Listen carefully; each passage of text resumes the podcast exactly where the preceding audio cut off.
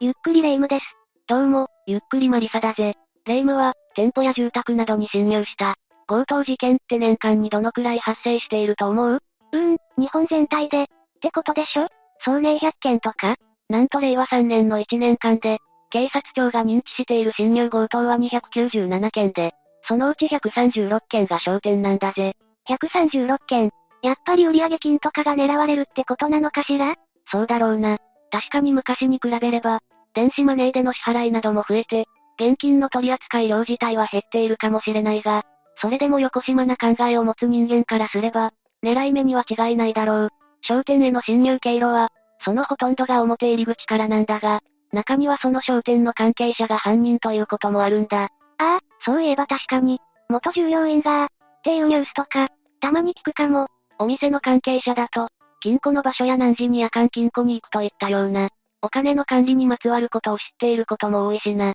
実際そうした知識を悪用した強盗事件が、2015年に愛知県春日井市で発生しているんだ。2015年に愛知県の春日井市で？ごめん、どんな事件だったんだっけ？閉店作業中のラーメン店が襲われて店員の二人が死傷したんだ。そんな事件が？ぜひ詳しく知りたいわ。よし、今回は、春日井市ラーメン店員死傷事件について紹介するぜ。それじゃ、ゆっくりしていってね。まずは事件が発生した2015年9月24日の時点に遡るとするぜ。その日は何曜日だったの ?2015 年9月24日は木曜日だったんだが、9月19日の土曜日、翌20日の日曜日、21日敬老の日、22日国民の休日、23日秋分の日という5連休の翌日だったんだぜ。ん？国民の休日ってなんだっけ？国民の休日は、2つの祝日に挟まれる平日が休みになった時の名称だ。とはいえ今の法律だと、この国民の休日は、敬老の日が9月の21日、秋分の日が9月23日になる時にしか出現しないんだ。なるほどね。ということは、2015年はそれが出現した年だったわけ？そういうことだ。ちなみに次に出現するのは2026年と2032年だぜ。話を戻すと2015年の8月初旬は、名古屋市で最高気温38度を記録するなどの猛暑で、事件が発生した9月末頃もまだ最高気温は30度前後だった。この9月24日は朝から雨のぱらつく天気で、最高気温22度と急に冷え込んだ日だったんだぜ。9月24日の朝7時頃、愛知県春日井市高山町2丁目のラーメン店、馬やラーメン春日井朝宮店に、食材の配達に訪れた配送業者の男性が、店内で倒れている男性2人を発見、110番と119番通報したんだ。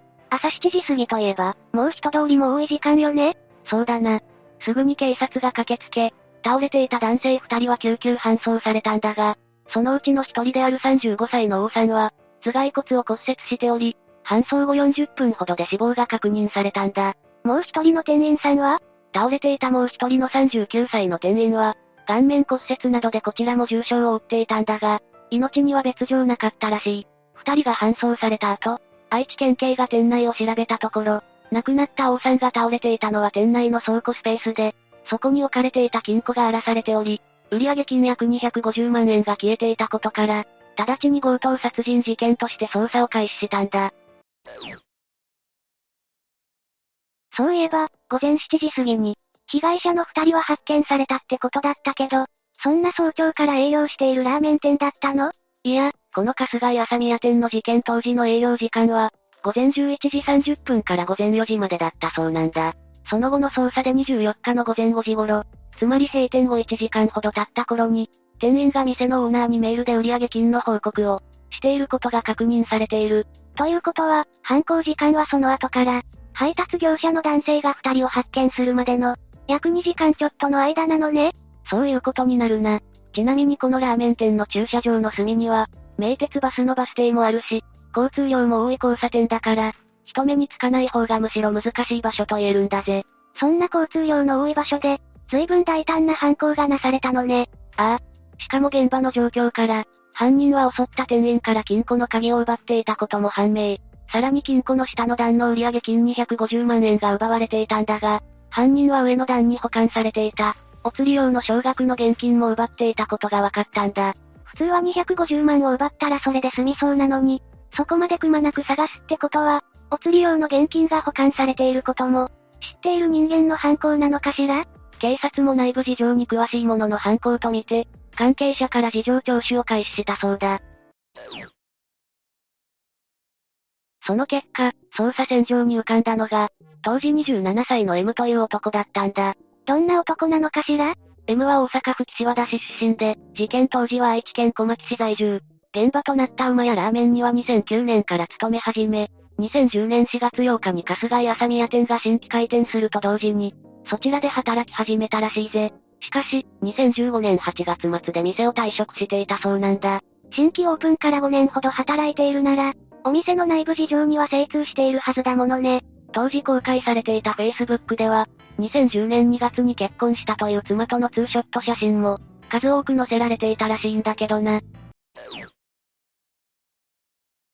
それで愛知県警はどうしたの？関係者から順次話を聞いていった中で、M の事件当日のアリバイの説明が曖昧だったことから、9月27日、当時出身地である大阪に戻っていた M を訪ね、約10時間にわたり、任意で事情聴取を行ったそうなんだ。そこでの供述内容にも曖昧な部分があったことなどから、愛知県警は M を事件の所轄である春日井署に移動させ、休憩を挟みながら28日午前4時前から、約16時間にわたり事情聴取を続けたぜ。随分長時間にわたる事情聴取だけど、愛知県警としては、M から事情を引き出したかったのかしら？多分な。しかし、28日の午後8時頃になって、M が帰りたいと言い出し、署員の静止を振り切って警察署の外に出たみたいだ。それでどうしたの？慌てた署員が一人、M に張り付く形で追いかけたんだが、任意聴取の際には携帯電話の所持が禁止されているとのことで、途中で他の署員に助けを求めることができなかったそうだ。一方 M はサンダル履きのまま、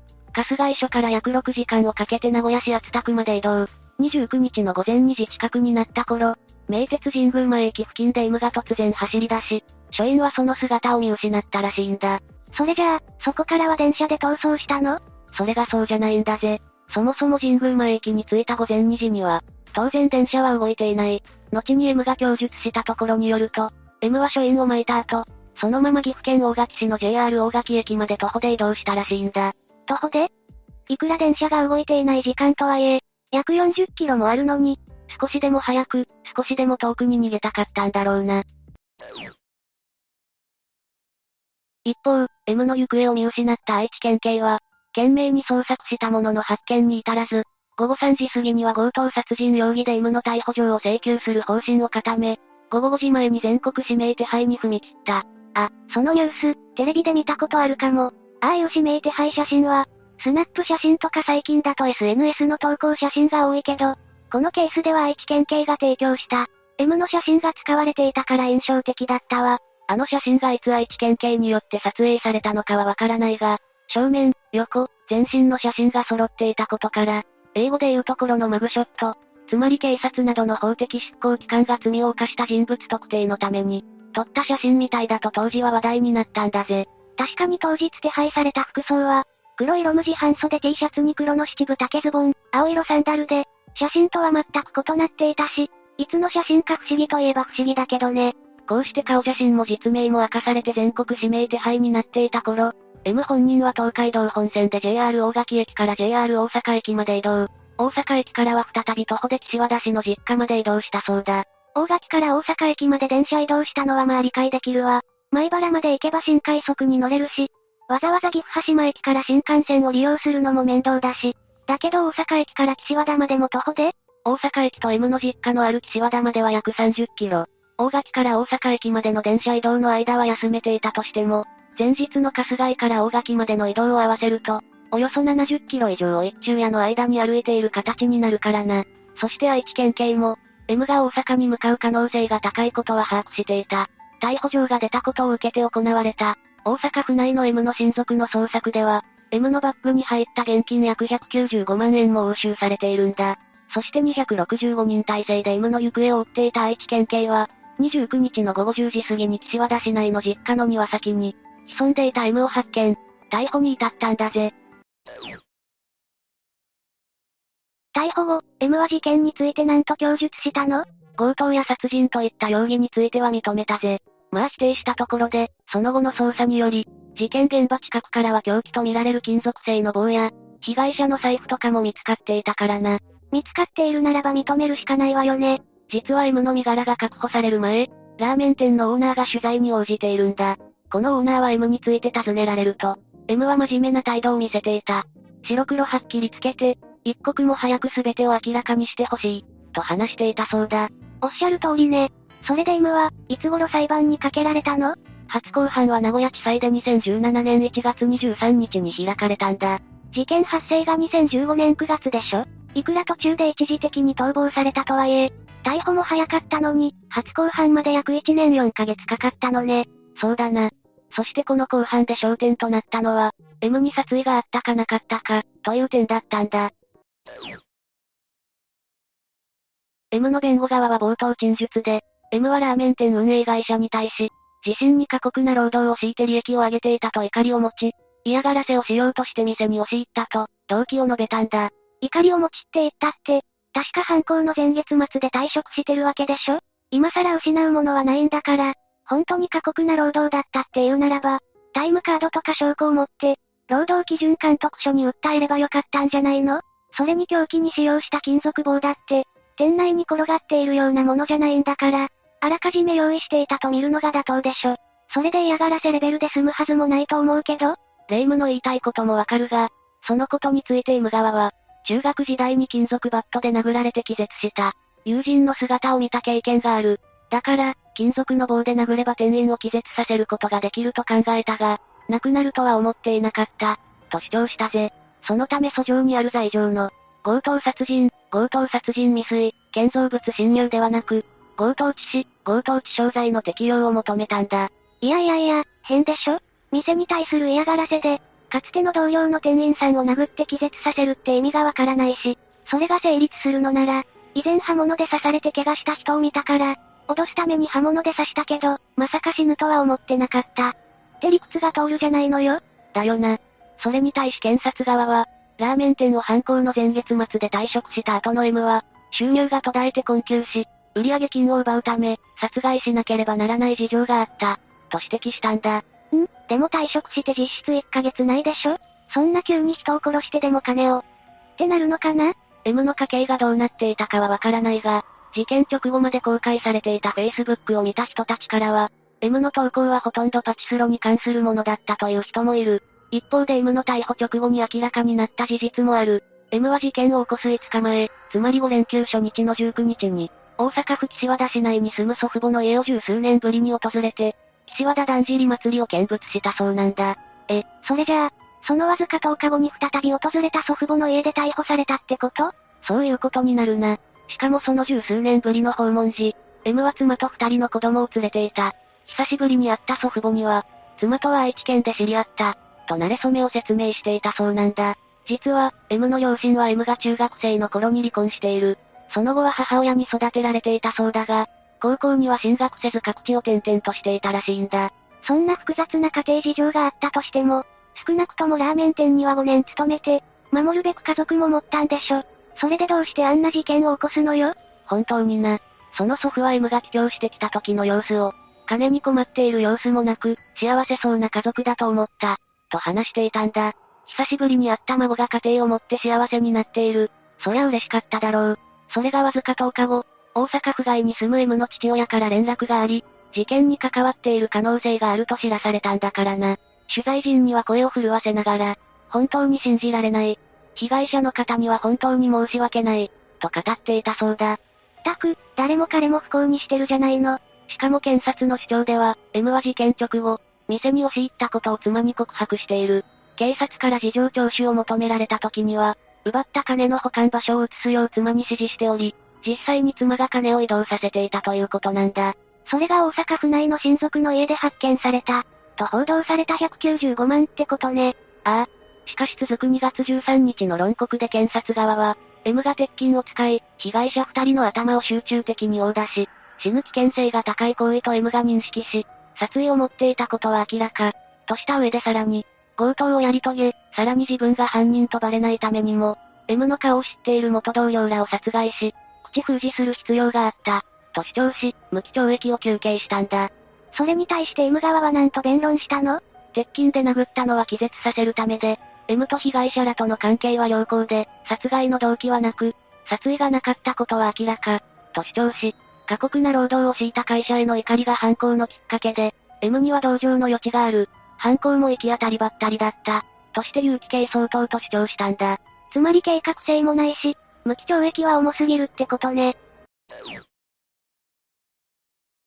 裁判員裁判の第一審名古屋地裁の裁判長は、迎えた2017年2月17日の判決で、M が凶器として用いたのは、長さ約50センチ、重さ約2.5キロもある硬い棒であり、それで頭を殴ったことから、人が死ぬ危険性の高い行為だと認識し、殺意があった。として M の殺意はなかったという主張を否定したぜ。また M の会社への不満が動機という主張に対しては、会社への不満と元同僚を襲うという行為は、あまりにもかけ離れている。と、そこに因果関係はないとこちらも否定。さらに、強盗事件を起こす前に従業員の殺害まで、計画していたわけではないが、顔を隠す準備をして営業終了後に強盗に入っていることからも、一定の計画性が認められる。売上金の保管状況など、ラーメン店に勤務していた時に知っていた情報を、犯行に利用した点も非難に値する行為だ。一人の生命を奪い、もう一人は以前の日常生活を送れないようにした結果は誠に重大で、奪った現金も高額、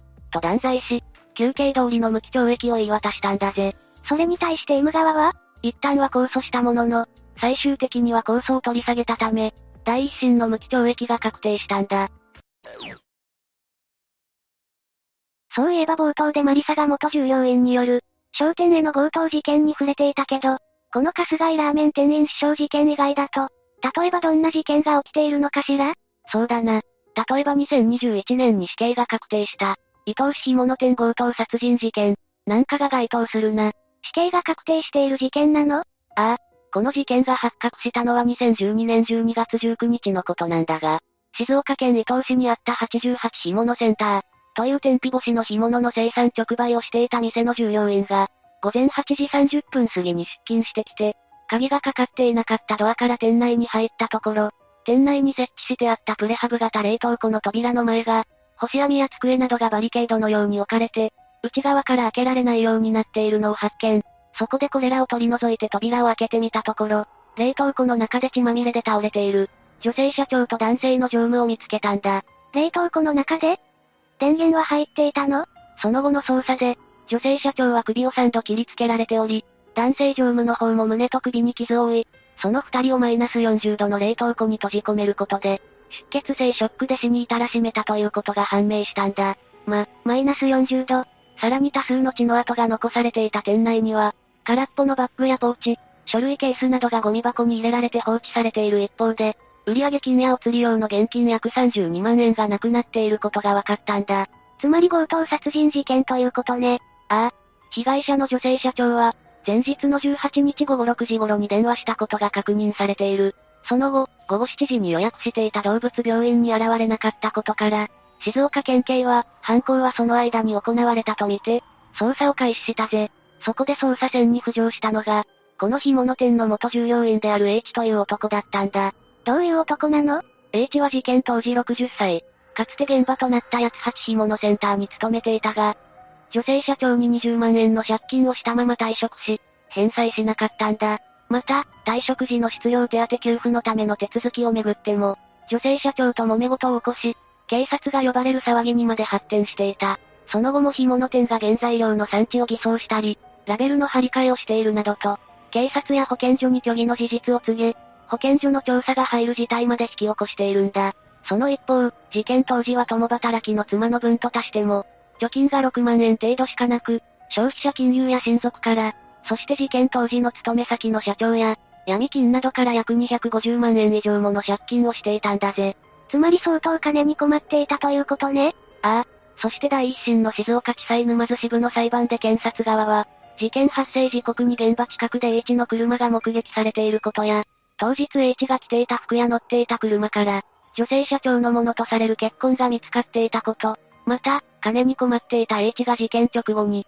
干物店から奪われたほぼ同額の金を持っていたこと。さらに、その時 H が預金した500円硬貨計100枚、及び100円硬貨計600枚は、女性社長が事件当日に男性常務に、銀行で両替させた硬貨の募金と考えて、差し支えないものと主張した。ちなみに当初事件の日は干物店に行っていない、と供述していた H だが、現場付近を走る H の車を映したカメラ映像を、検察側が証拠として開示すると、事件の日に現場に行ったが、二人が冷凍庫の前に血まみれで座っていたのを、見て怖くなって逃げた、と供述を変えたんだ。また、冷凍庫の内側に死ぬ直前まで、なんとか助かろうと女性社長が必死にあがいた。血の跡が数多く残っていたことなどから、自己中心的で身勝手な犯行であり、強い非難に値するとして死刑を求刑したぜ。それで第一審の裁判員裁判では、H に死刑判決を下したが、H は控訴した。しかし続く第二審の東京高裁も、奪われた金の総額など細かなところは、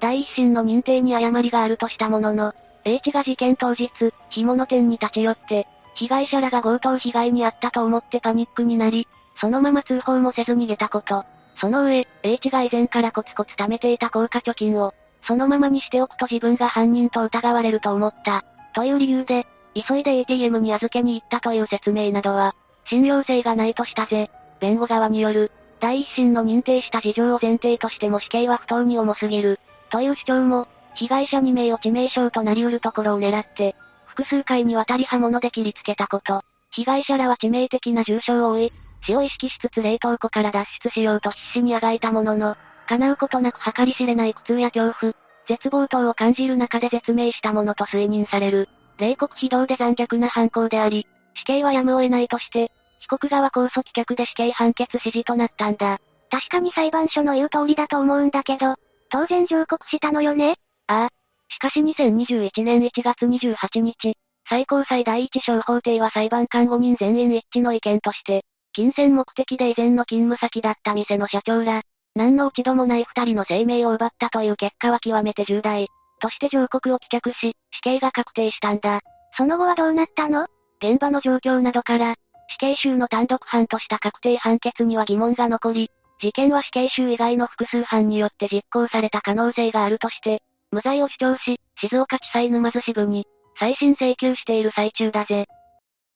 最初に紹介した、春日井ラーメン店員死傷事件も、伊藤市干物店強盗殺人事件も、どちらも被害者たちはかつて共に働いた相手に暴力を振るわれ、無残にも命を奪われているぜ。そうね。被害者の人たちは、犯人をかつては同僚として信頼していたと考えると、その裏切りが許せない気にもなるわ。ああ。しかもかつての職場で見聞きしたことを悪用し、自分の金銭欲を満たそうとしたという、非常に自分勝手な理由だしな。命は戻ってこないのだから、せめても法の下で公明正大な罪への償いが課せられることを、願わずにはいられないわね。そうだな。さて、というわけで今回は、春日井市ラーメン店員死傷事件について紹介したぜ。それでは、次回もゆっくりしていってね。